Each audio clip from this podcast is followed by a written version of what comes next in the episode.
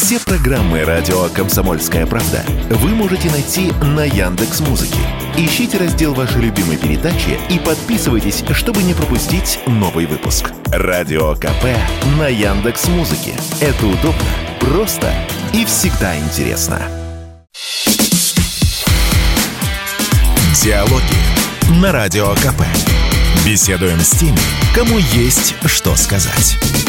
Здравствуйте, друзья! В студии радио «Комсомольская правда» Иван Панкин. Это диалоги с Егором Григорьевым, корреспондентом ВГТРК, военным корреспондентом ВГТРК, если быть точнее. Егор, приветствую. Да, Иван, день добрый. В силу того, что ты у нас первый раз, и ты пока небольшая медийная фигура, как там, грубо говоря, э, твои коллеги Поддубный и Сладков, давай по порядку начнем. И как ваш Саша Коц, например. Ну, это наши пацаны, да. Я говорю, что да. ВГТРК, что это Сладков. А, кстати, Руденко сегодня был у нас в эфире. Андрюша. Тоже. Да, вот сегодня в утреннем эфире у нас э, присутствовал, замечательно очень высказался.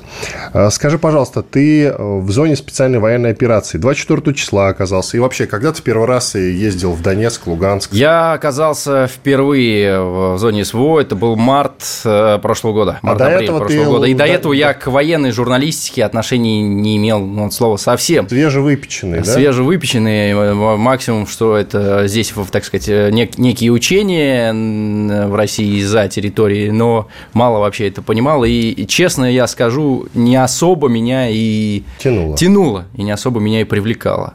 Но все изменило уже первая командировка. Вектор этот таков, что теперь уже тянет обратно постоянно. То есть после каждой командировки неделя проходит, и стараешься туда попасть обратно. Почему? Здесь, наверное, много причин. Это адреналин, это желание все видеть своими глазами, это желание помогать. Самое важное – это желание помогать, потому что только оттуда ты видишь, что такое СВО, и почему она касается каждого из нас. Хотя сегодня вот, события нынешние, не знаю, когда выйдет у нас эфир, да, они показали, что касается СВО каждого из нас вот буквально от слова совсем. Я имею в виду утренние прилеты. Да, этих а беспилотников. как это случилось? Вышло руководство и сказала, кто на ликероводочный завод ты я? Или как это было? Как фильм известно? Да вызвал руководитель командировка, зона спецоперации. Бекасов? Поедешь. Бекасов? Да, да. Руководитель да, России 24. Да, Евгений Бекасов. Поедешь? И поеду. Почему нет? Конечно, поеду. Это была, наверное, непростая командировка, потому что все в первый раз. Собственно говоря, это вторая командировка, где я броню на себя надел. Первая была в Казахстане, январь. Вот, знаешь, ну, поговорка, да, как Новый год встретишь, так его и проведешь. Ну. Я вот 2-3 января встретил в Казахстане, э, и понеслось потом. Вот, броню надел, и мы оказались в Харьковской области, а, изюмское э, направление. Это Собственно, сидели... месяц какой период? Это март-апрель. Март-апрель мы были это там. уже в развитии прям. Это было самое развитие, мы активно наступали. Было там, так сказать, жарко непросто. Летали активно, вертолетчики я имею в виду, и мы постоянно, так сказать, вместе с ними перемещались там по, и по Изюму, и по Харькову. Харьков, Купянск – это те самые э, направления, Потерянные нами которые позже от, с которых потом мы отступили. Я могу здесь продолжить, наверное, сразу по э, ситуации в Харькове. Вот что бы мне хотелось э, сказать. Мы много там общались с местными жителями. И я на себе до сих пор ощущаю груз ответственности определенный э, за тех людей, с которыми после общения, которых я уверовал, да, что мы защитим, мы останемся, мы поможем. К сожалению, не остались. К сожалению, пока не всем, наверное, помогли в той мере, в какой бы они ожидали. Но я очень надеюсь, что мы туда все-таки вернемся. Первый раз там же, в Харьковской области, попали мы в такую, наверное, передрягу. Мы возвращались из Изюма. В Изюме снимали военный госпиталь, в том числе там десантуру. И возвращаясь, видим дымок. А размещались мы в деревеньке, называется она Бугаевка. Такая, она между Купянском и Изюмом ровно. Возвращаясь, мы видим дымок. Ну, что произошло? Подъезжаем. Горит, горит большой ангар. В ангаре там, неподалеку да, от нас размещались э, парни наши. К счастью, на обед ушли. Никто не погиб. Э, еще один ангар горит рядом. Э, в ангаре э, жили коровы, потому что большой, большое фермерское хозяйство рядом обеспечивало почти всю Украину а, молоком, а, один из крупнейших э, молочных, молочно-перерабатывающих заводов. В общем, прилетело три точки У, прямо аккурат за 3-5 минут до нашего приезда. Мы оказались бы мы там, очень может быть, что, э, так сказать, попало бы. И это первый раз, наверное, было, когда вот так вот я ощутил на себе, что очень жарко, очень жарко может быть. А так интересно, как сейчас тоже развиваются события. Вот мы уехали, людей сразу начали травить. Сразу вернулся э, так называемый пан, э, ставленник бывшего главы ну, руководителя поселения этого. Руководитель поселения, кстати, герой Украины, правосек, правосек организации правый сектор, запрещенный, на территории РФ, террористической, угу. там и так далее, и так далее. Он это все финансировал, причем есть очень интересно, мы когда там смотрели документы, буквально в каждом селе вот есть глава, есть определенный фонд, да, который спонсирует вот эти вот террористические ячейки, то есть идут отчисления из предприятий, которые размещены в организациях каких-то, и люди какие-то деньги, так сказать, сдают в принудительном принудительном а, порядке, я хочу сказать. То есть говорят, не будешь помогать людям, мы тебе, вот этот глава, у него все предприятия, у него вся работа. Не будешь помогать, уйдешь с работы. Вот такая вот была интересная схема. Глава сразу сбежал, как только мы пришли, соответственно, поставил туда своего зятя, который вроде как не при делах, и с нами все общался очень мило, все нам рассказывал, показывал, мы были Зять большими... общался очень Да, мы были угу. большими друзьями. А, и буквально вот там 3-5 дней назад э, в интернете появляются ролики с этой деревни Бугаевки, где этот же человек, уже всех русских называет, соответственно, орками. Орки пришли, а, здесь, так сказать, устанавливали свои порядки, людей запугивали там, ну и прочее, Но, прочее. с другой стороны, что, конечно, что, что ожидать? Ну да, да, тому, наверное, что он, ожидать. возможно, да. был абсолютно искренен, а возможно, запугали этого человека. Но, с другой стороны, мог и перевертышем быть. Вот ты знаешь, что я заметил? Я не знаю, показатель ли это чего-то. Очень много людей, которые и вашим, и нашим, и моя хата с края. Вот когда мы там общались с некоторыми людьми, я спрашивал, а что ты хочешь? Сидят они на пруду, работы нет, э, есть молочная ферма, пьют молоко, есть хлеб, все, да, но работы нет, соответственно, сложно там достать, ну, провизию, помощь, гуманитарка, которую привозим. Они ловят рыбу, кто-то ест ее, там кто-то продает. Что ты хочешь? Да, что я хочу? Пусть закончится, а мне все равно, кто будет. Я говорю, как, как кто? Мне все равно, кто будет. Э, там ВСУ э, здесь будут, будут российская армия, будет Украина здесь или будет здесь Россия. Мне не важно. Вот мне нужно, чтобы мне зарплату платили, а так мне без разницы. Ну, вот такие принципы, они меня э, тогда удивили. Но я с такими подходами сталкивался много раз, и не только вот в Харькове. Их тоже можно понять, согласись, люди устали. Люди устали, люди напуганы, люди хотят, ну да, просто, наверное, жить с одной стороны. Слушай, вот ты начал говорить о том, как мы наступали, уже подзабылось это немного. Расскажи, пожалуйста, о том, как мы наступали на Харьков, я имею в виду, на Харьковском направлении. Насколько быстро? Потому что сейчас мы продвигаемся, там, дай бог, по 100 метров. А события развивались настолько быстро, быстро, что вот та же самая вот эта вот деревня, да, в которой мы проживали между перемещениями, там, Изюм-Купянск, э,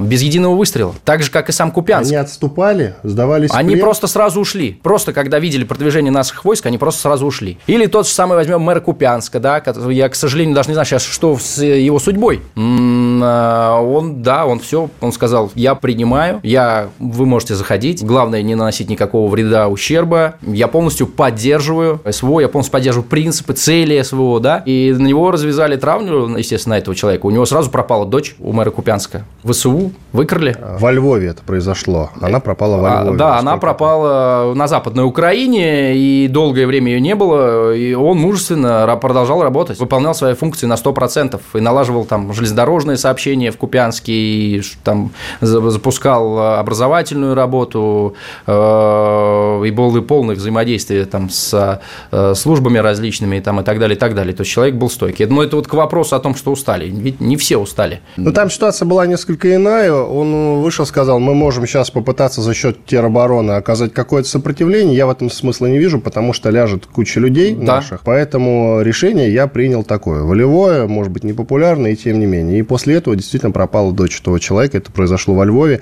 Я слышал, как он обращался к Зеленскому э, посредством э, вот как раз э, видеозарисовки на своей странице, то ли в Фейсбуке, то ли еще где-то. Фейсбук, часть меты и запрещены в России, признаны экстремистской. До сих пор неизвестно, дочь-то вернули или нет. Ты ну, напомнил вот, эту историю. Да, мне тоже было бы интересно узнать. В какой но... момент остановились, скажи, пожалуйста? И где? Э, слушай, а остановились как раз в Изюме. Вот дальше Изюма э, уже у меня даже обрубается вот эта вот э, моя память, потому что там и командировка уже заканчивалась. У меня был, это уже ближе к июню, наверное, июнь был. Да и дальше Изюма мы не ушли, а там уже дальше Харьков, собственно говоря. В Изюме было уже непросто. То есть уже на поступах к Изюму села были разрушены так, что просто камни. Ну, то есть мы едем на Тигре. Ребята говорят, смотри, вот это вот село такое-то. Тигр не, это... Тигр – это бронеавтомобиль.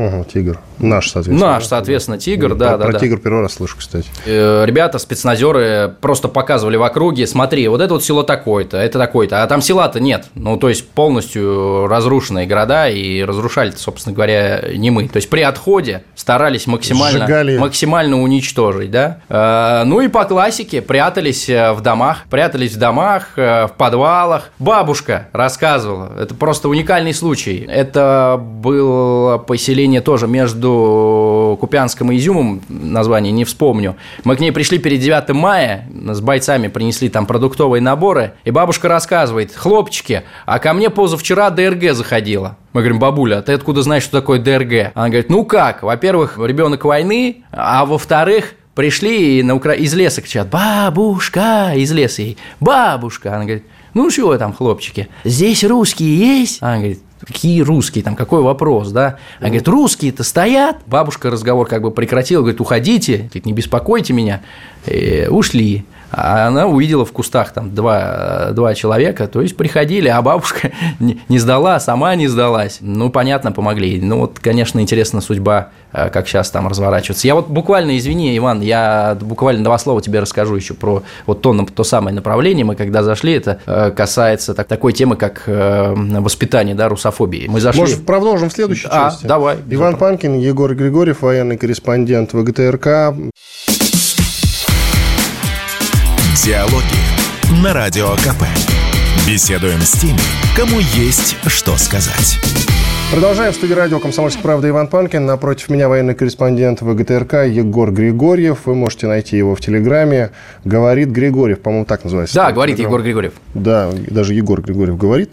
Пожалуйста, подписывайтесь, друзья. И мы с тобой в конце первой части затронули такую весьма волнующую тему, как воспитание русофобии. Ты хотел еще что-то добавить, пока мы... Да, да, да. Мы, мы ушли на перерыв. Да, да про, про, продолжить, да, по еще Харьковскому направлению, когда заехали в одну из школ, и это, собственно, помогал нам организовать э, мэр Купянска, в одну из купянских школ, я имею в виду. Школа уже к тому моменту ушла на дистанционное образование. Э, помимо э, там информационных таких табличек, информационных стендов, посвященных защитникам АТО и прочее, прочее, это уже никому не удивишь. Мы зашли в школьную библиотеку, и я там вижу стенд с выставкой про то, как русские на протяжении веков там с их версии образования Украины там до сегодняшних дней не дают этому государству развиваться и прочее, прочее, книжки атошников. И я говорю, ну, а, послушайте, вот как же так? Есть заведующая библиотекой? Она говорит, нет, директриса этой школы. Я говорю, ну, а кто вот мне может рассказать, да, про наполнение этого фонда, про выставку, там, про книжки, которые нашли, а на полках еще так, так ровненько, аккуратненько стоят натовские методички, в том числе, которые учат проведению диверсионно-разведывательной работы. А там прям все написано, а, как куда нужно поезд увести, как гранату кидать, как коктейль Молотова делать. Все расписано в этих книжках. Написано э, за канадский бюджет. То есть есть прям написано, что выпущено в Канаде фонд такой-то. И это все стоит на полках украинских школ. У меня волосы... А ты не обратил внимания, какой год издания? Нет? Свеженькие они были. Это буквально там год-два, то есть был 22-й, а, 20-й, до, до 20 да, 21 год. Ну и директриса сама не захотела со мной разговаривать. Позвала зачем-то учительницу английского, которая вообще отвечала с библиотекаря. Ладно, я у нее спрашиваю, как же так, вот сейчас же все, вас никто не заставляет. Почему до сих пор вот это вот здесь стоит? Ответа нет. Я говорю, ну послушайте, вот вы все-таки к чему придерживаетесь? Да, я считаю это неправильно. Но почему? Ну, вот такой был там указ, приказ, да, документ. Если бы мы не поставили, нас бы там оштрафовали, нас бы выгнали. Но почему до сих пор стоит? Ну, человек просто расплакался. Возможно, я надеюсь... Она заплакала. Она заплакала. Я надеюсь, что я каким-то образом в беседе с ней, да, ну, мы долго беседовали там и по, по истории, про Бандеру там и прочее, прочее. Я надеюсь, что у нее все-таки какое-то понимание пришло. Но, опять же, интересно, интересно бы было сейчас вернуться и посмотреть, что в этой школе, что с этими людьми. Многим, многие после этого есть специальные группы в Телеграме в том же, там Купянск, название, может быть, не стоит, да, упоминать, чтобы никто, так сказать, туда э, лишний раз не лазил, выкладывают скриншоты с нашими сюжетами. Людей, которые давали нам интервью, которые рассказывали и радовались там а, а, приходу а, российских наших военных, нашим праздникам, там, которые организовывали. Их выкладывают, вот, вот они коллаборационисты, их надо уничтожить. Давайте, смотрите, СБУ, где вы, АУ? Им надо чуть ли, чуть ли не убить призывают, собственно говоря. Я сейчас как раз смотрю про Геннадия Мацегора, это мэр города Купинска, Харьковской области, как раз, э, у которого похитили дочь после того, как он, э, как считают на Украине, сдал город без боя. И ты знаешь, новостей-то после того события нет никаких. Действительно, ни его судьба неизвестна, ни судьба его дочери. Ну, это о чем говорит? Что человек, проще сказать, пропал, а сейчас где-то в застенках СБУ, сто процентов. И даст бог, э, что с ним все хорошо, и хорошо с его там дочкой, с его родными и близкими. У тебя есть ответ на вопрос, почему мы начали отступать? Ну, У меня Я есть понимаю, ответ на вопрос. в тот момент ты не Да, у меня есть ответ на вопрос. И когда мы начали отступать, и мы все не понимали. Я, оператор, э, некоторые ребята, которые а, были из других телеканалов, каналов. Это, это произошло, вот я приехал из командировки, это произошло там, ну, вот какие-то считанные там, а, не так ты, долго. Ты уехал, не начали так, отступать. Не сразу, не сразу, ну, не так долго, то есть там небольшой, небольшой промежуток времени. У меня просто еще это было все свежо. То есть вот я видел этих людей, я видел наших бойцов, я, я знал бойцов, которые там погибли, да, это, и это все очень непросто, я не понимал просто, как так, зачем мы это делаем. Но вот это объяснение Министерства обороны, что нам надо было отступить, чтобы сохранить жизни больших людей, оно действительно имеет имеет место быть. Про, и это понимаешь, когда ты все больше и больше сидишь в окопе и видишь на месте, как происходит вот эта наша позиционная война. И ты видишь, как работает та сторона, ты видишь, как работает наша сторона. Просто линия фронта, она была не едина, так сказать, была не прямой, да, очень сложной, там, изогнутой и так далее. Ресурсы людские, непростая линия наступления и обороны, поступающее вооружение с той стороны. Все это и поспособствовал тому, что нам нужно сохранить жизни, нам нужно отойти, чтобы сберечь э, ребят. Там огромные силы наступали, насколько я Наступали знаю. очень большие силы, резервы, мы просто даже не понимали, э, я думаю, на тот момент, какие это были резервы, с каким вооружением, потому что попервой все думали о том, что, ну, ты сам знаешь, быстро все это произойдет. Действительно так думали? Такие разговоры да, ходили? действительно там, так среди думали. бойцов в том числе? И бойцы простые действительно так думали, То что есть настолько уверенно продвигались быстро. Да и продвигались мы уверенно на самом деле. То есть мы-то дошли почти до Киева. Мы дошли почти до Киева. И все ребята, которые там были, они все участники, все почти там были, если проще так сказать. Я долго размышлял над этим. И вот накануне буквально пообщался с одним росгвардейцем, который мне эту ситуацию описал так. Вот представь себе цунами. По телевизору показывали. Вот это было вот так. То есть надвигалась такая огромная волна ВСУ. Нам просто дали приказ срочно, срочно покидаем позиции, отступаем. И если ты можешь что-то рассказать о том, как отступали, то, пожалуйста, насколько я знаю, э, с серьезными арьергардными боями, то есть максимально пытались нанести во время отступления урон ВСУ. А, бои всегда серьезные. Я не расскажу, как отступали с Харьковского направления. Я могу рассказать, как это происходило уже в Луганской там, части Донецкой республик, э, бойцы из Лимана. Я просто случайно встретил ребят, которые одни из последних уходили э, из э, Лимана. Мы приехали... Красный Лиман. Да, мы приехали в одно из медицинских учреждений, это был госпиталь, приехали ребята, волонтеры, это тоже была какая-то акция. И я смотрю, сидят бойцы ребятки, я говорю, вы, вы откуда, что, как? А мы вот 8-10 человек э, из Лимана выходили. А это вот из Лимана ушли буквально там 3-2 дня назад. И когда уходили, у меня опять все внутри играло, потому что, ну, для нас, для всех, вот каждый такой отход мы все очень, очень остро воспринимаем, потому что, ну, как же мы так долго шли. Да, уходили, э, одни из последних, рассказал, как э, это было непросто, уходили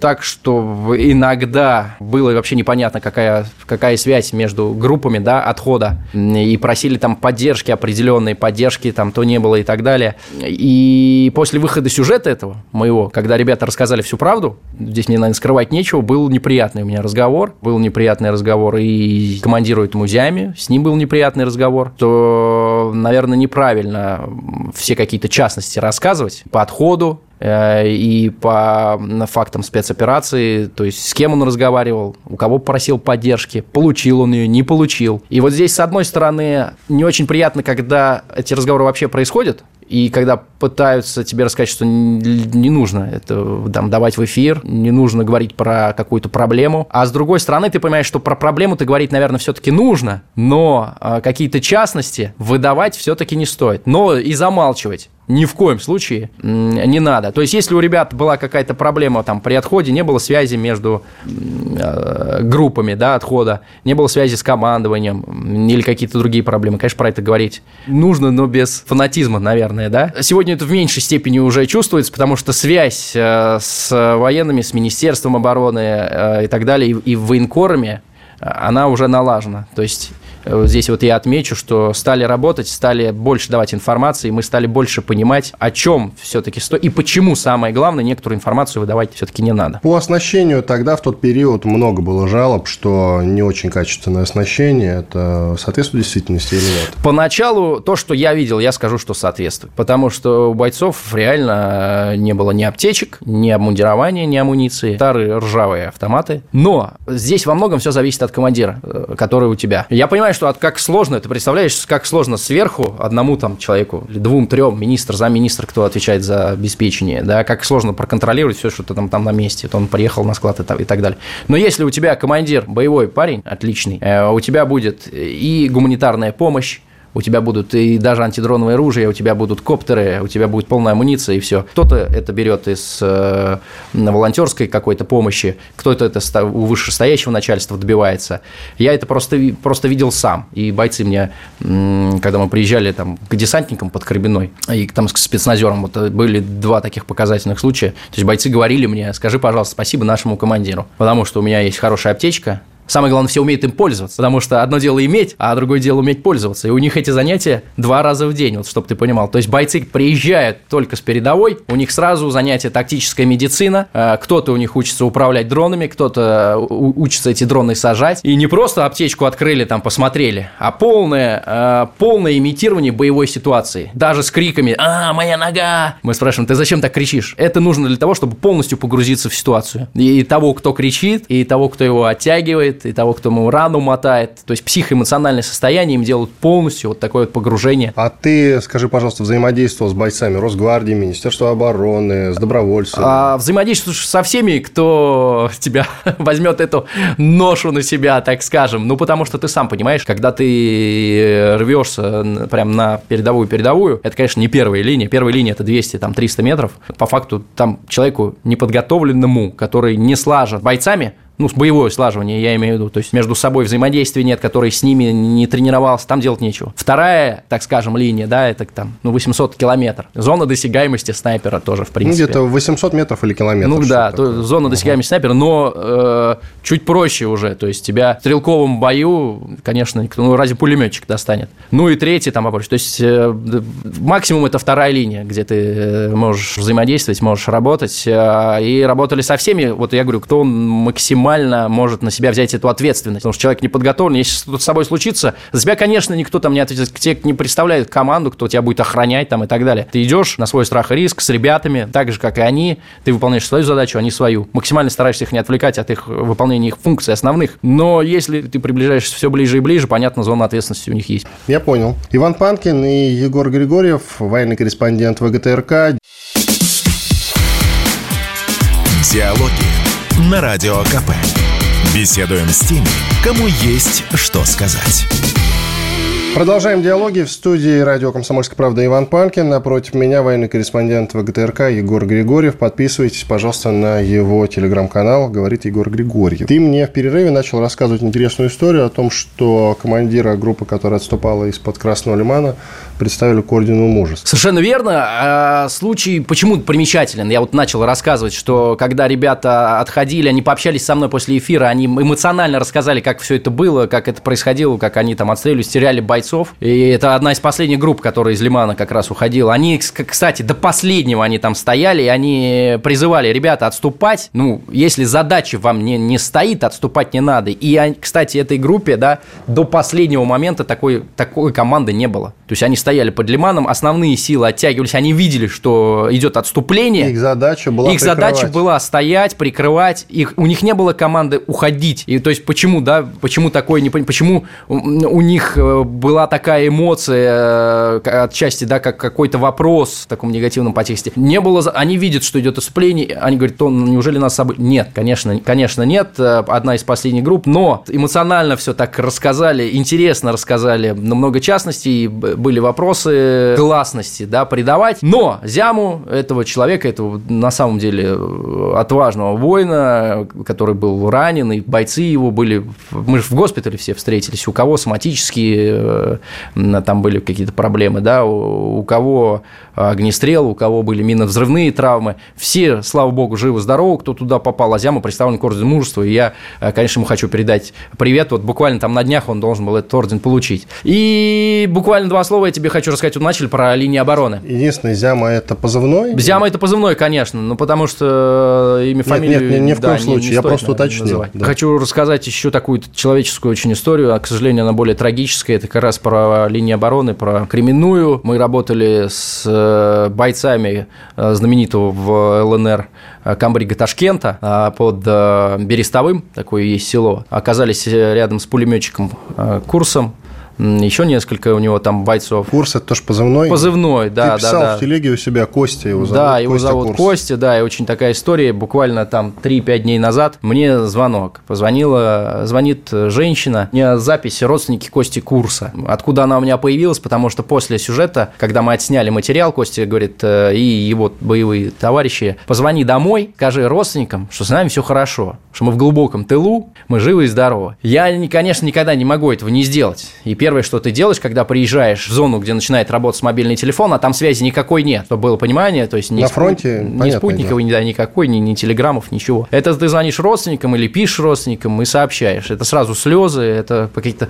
просят подробности рассказать, а можно ему что-то передать, а можно что-то еще, но, конечно, не всегда это получается. Казалось, это телефон его матери, и долго она мне поздравляла с праздниками, хотя мы не знакомы, и звонит э, буквально 3-5 дней назад и говорит, «Э, здравствуйте, а Кости больше нет. 9 э, мая, что очень показательно. Снайпер в том же месте, где мы с ним встречались, с того места, где он мне показывал это в моем сюжете. А Костя буквально, вот мы когда с ним э, выходили из блиндажа, он вот так вот показывал, говорит, вот смотри, 800-900 метров сидит вот тот снайпер, который за ним охотится. Он говорит, ну что, пойдем поближе? Пойдем, говорит, пошалим? Ну, если ты не боишься. Я говорю, конечно, нет, Костя.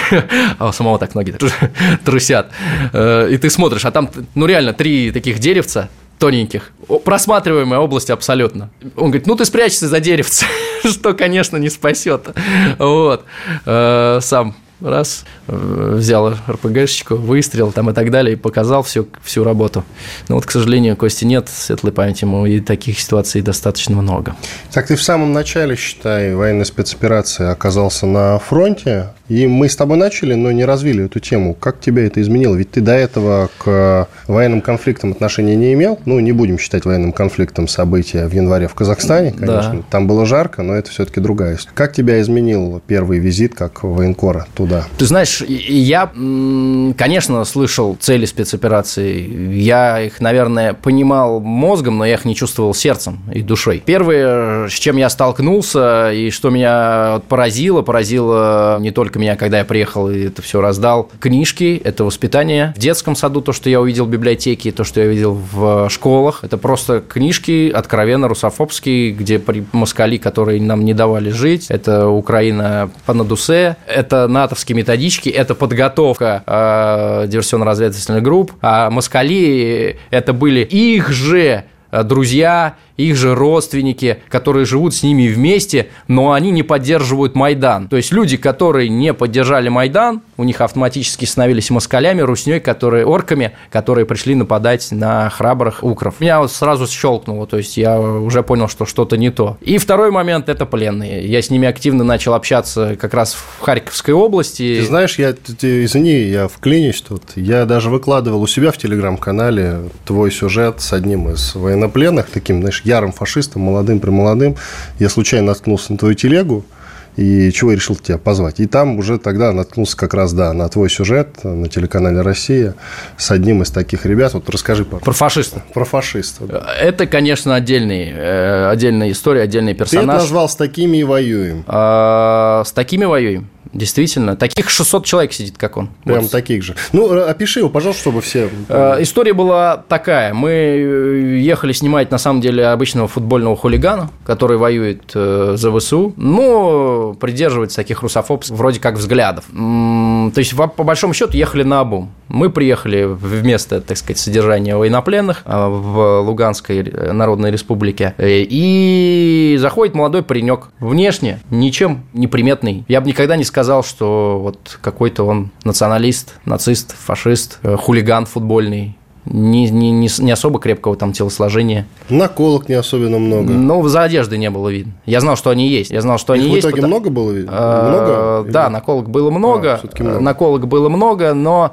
среди них не было, конечно, там Орла, да, Триха, каких-то вот таких вот. Начали мы общаться с... Я ехал подготовленным, конечно же. То есть я посмотрел его клуб, за что болел, а, как они себя вели, футбольные фанаты. Я посмотрел, что вообще вот с фан-движением творилось в Луганске Московской области, это отдельная, конечно, очень интересная история. А фан-движение э, там вот э, до начала спецоперации, оно все уже было заточено на боевые э, действия, на боевое соприкосновение. Правый сектор. Азов уже тогда начали готовить футбольных фанатов, около футбольных фанатов, к боевым действиям. Напомним, что и Азов, и правый сектор запрещены в России. Запрещены в России, да, террористические организации. Создавались фонды, с этих ребят брали деньги отчисления, с простых граждан. Все это шло на экипировку, на военную подготовку около футбольной а, вот этой э, всей фанатской истории. А, у них была своя экипировка, они распространяли ее там, там уже за деньги и так далее.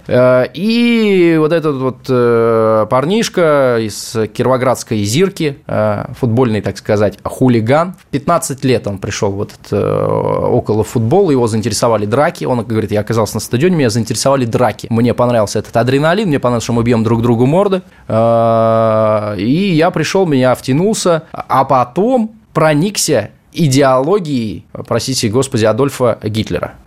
И тут я, так сказать, просто не, не понял даже вообще, что услышал. То есть я его переспросил, говорю, как? Да, я считаю, он сказал, что Адольф Гитлер делал все правильно. Что же он делал правильно, спросила я его. Он такой, ну, наводящий вопрос. Разделял людей кто-то лучше, кто-то хуже? Ну, я считаю, да. Я говорю, а кто лучше, кто хуже? Я говорю, то есть мы, ты на себе как-то это перекладывал на э, ЛНР, ДНР? Да. Кто лучше, кто хуже? Ну, вот то москали и про москали, их надо уничтожать. Это дословно. Да, да, я помню. Это все дословно, это можно посмотреть. Ну, и евреев тоже. И, кстати, он и, и поля... поляков. И поляков это, еще. Да, куча. Это я отдельно. Удивился, Слушай, да. я когда готовился, еще такой был очень интересный момент, я посмотрел их приветствие футбольное, да? Это буквально Зигхайль. Э, и я в говорю, Луганске, по-моему, футбольный клуб «Заря» существовал. Не в Луганске существовал «Заря». Он был Зирку поддерживал. А, «Заря» – это отдельная история. Да. Я говорю, давай мы с тобой поприветствуемся. Я говорю, вот э, ты как приветствие у вас э, вот в вашем фанатском движении, в твоем футбольном клубе? Он говорит, ну вот так вот. Я говорю, ты, ты Зигу ты кидаешь? Нет.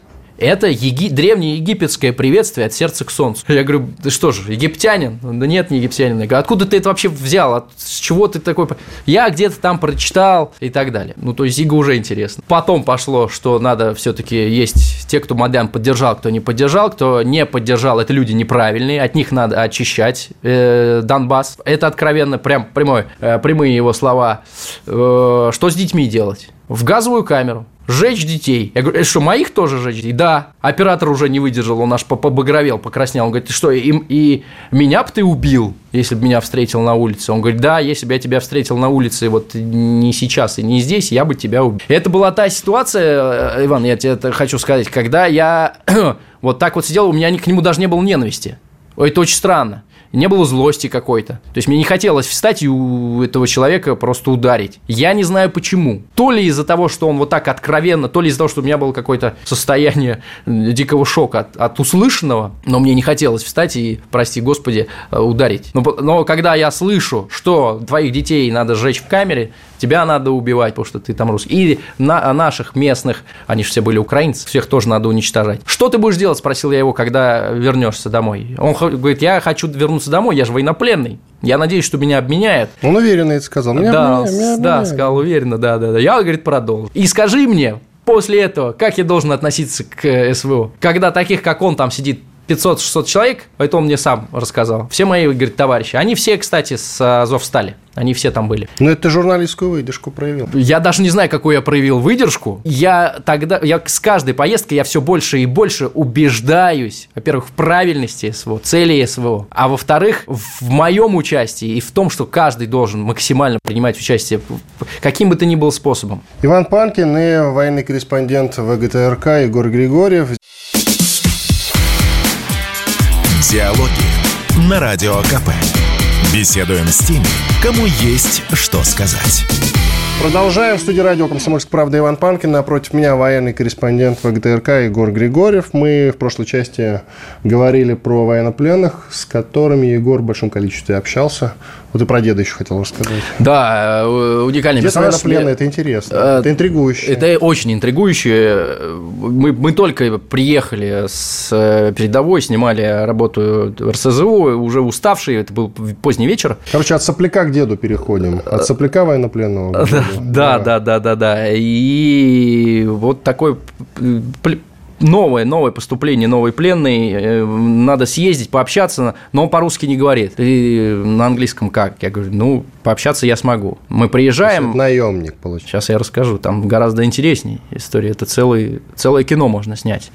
А, заводят, заводят этого дедушку. Дедушка похож то ли на Санта-Клауса, то ли на, знаю, старого такого потрепанного американского бомжа. Ну, у него длинная очень седая борода. Хагрид. Да, да, да, длинная седая борода такая до, а, седая до, борода. до пупа. Шапка, какая-то куртка. Дамблдор, Он сразу говорит, здрасте, здрасте, ты, да, ты общаешься, ты на английском понимаешь? Я говорю, понимаю. Фух, скажи, пожалуйста, что э, ребятам, что я вот хочу это покурить, чтобы они мне дали покурить. И я говорю, окей, скажу. И там, я говорю, ты как здесь э, вообще оказался, что, как тебя? Да все, говорит, нормально, и кормят меня, и одежда есть, все. Я говорю, ну никто же не тебе не, не бьет. Нет, не, не, не, все отличные отношения, вопреки э, да, тому, что ВСУ рассказывает, как относится к военнопленным. Все отлично. Окей, а как ты оказался в плену? И тут история э, пошла очень интересно. Значит, этот дедушка рассказывает, что сам он американец, не буду название штата говорить, потому что боюсь наврать, это было уже год назад. Я приехал в 2014 году в Изюм, он мне рассказывает, ну, с целью просто посмотреть Изюм. Хорошо, а дальше? Познакомился там с прекрасной э, женщиной. Она мне очень понравилась. Я ей тоже. Мы как-то прониклись друг к другу, влюбились, стали сожительствовать. А, а дальше что было?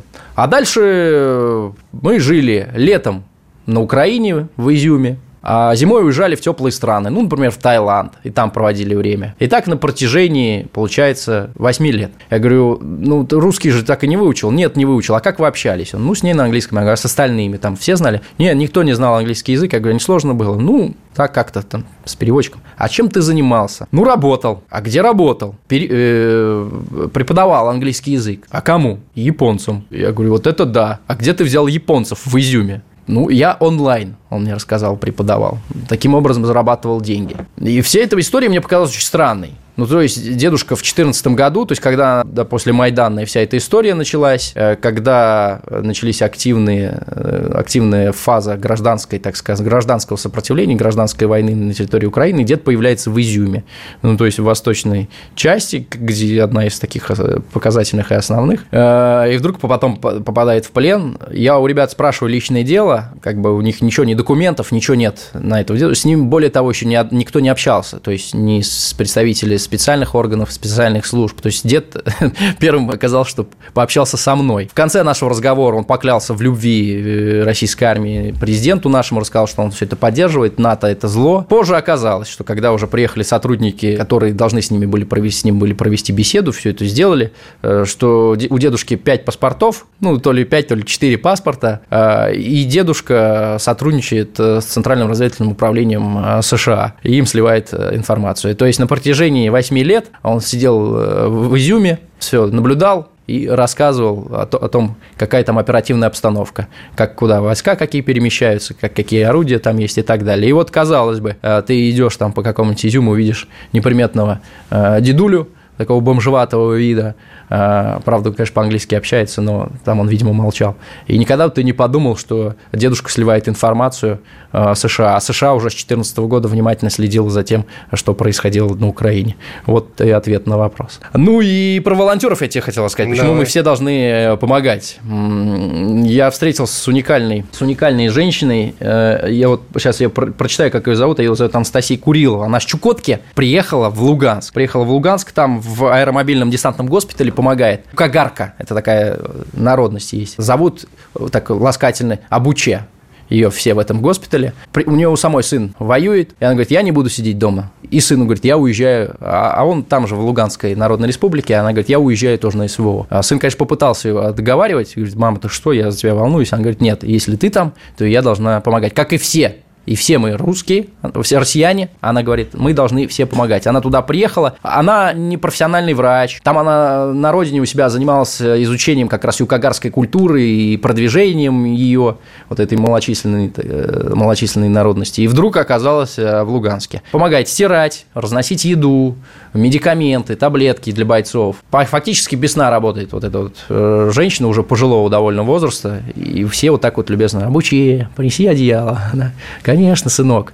И вот что она рассказывает, да, просто ее цитата. «Мы люди такие, держим свои эмоции. Это вот к вопросу, когда ты меня спрашивал, какие эмоции я испытываю. А здесь сложно сдержать свои эмоции.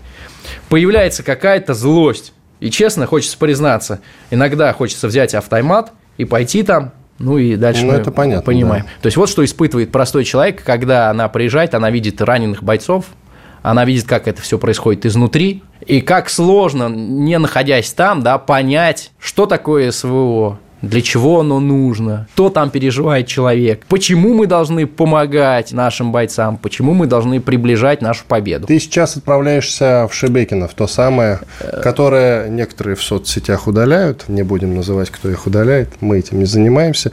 Ты как раз сейчас отправляешь, а там жарко, не страшно? Не страшно только дуракам. Отправляюсь я да, в Белгородскую область, туда в приграничные районы, Шебекино и там некоторые еще, некоторые еще районы, которые обстреливаются, мы знаем там десятки, а то и сотни даже обстрелов за вчера, там как губернатор отчитался во всяком случае. Да, Гладков. Угу. Ты знаешь, э, никто не мог, наверное, и подумать, что такое может произойти, что такое может случиться. И когда обстреливают уже российские территории, российские села, и когда люди там находят... Вот Причем мне это интересно... Разовые, это не разовые прилеты, как раньше. Это не разовые прилеты, это, это прилеты бомбежка. постоянные. Мне э, очень хочется, во-первых, помочь тем, тем, чем я могу, то есть рассказать о том, что там происходит, чтобы мы все понимали, что там происходит, рассказать правду.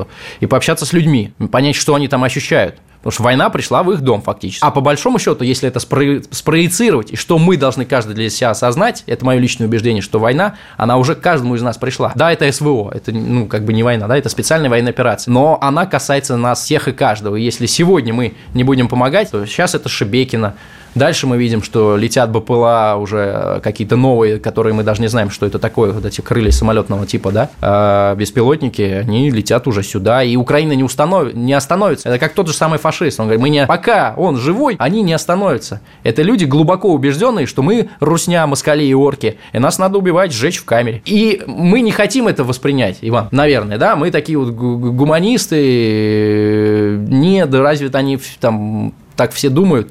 Ну, наверное, конечно, не все. Но с теми, с кем я встречался, военные, они абсолютно все так. И вопрос, который я на самом деле очень часто задаю, многим своим спикерам, он касается сроков окончания специальной военной операции. И ты мне скажи, не только как военкор, я понимаю, что тебе и на работе могут за это предъявить руководство, но ты мне как человек, который бывает в зоне специальной военной операции. Скажи, как ты считаешь, это надолго или нет? Я тебе скажу мою личную позицию, да, да. наверное, аналитику, конечно. которая, конечно, ни, ни в коем случае не претендует на какую-то экспертность.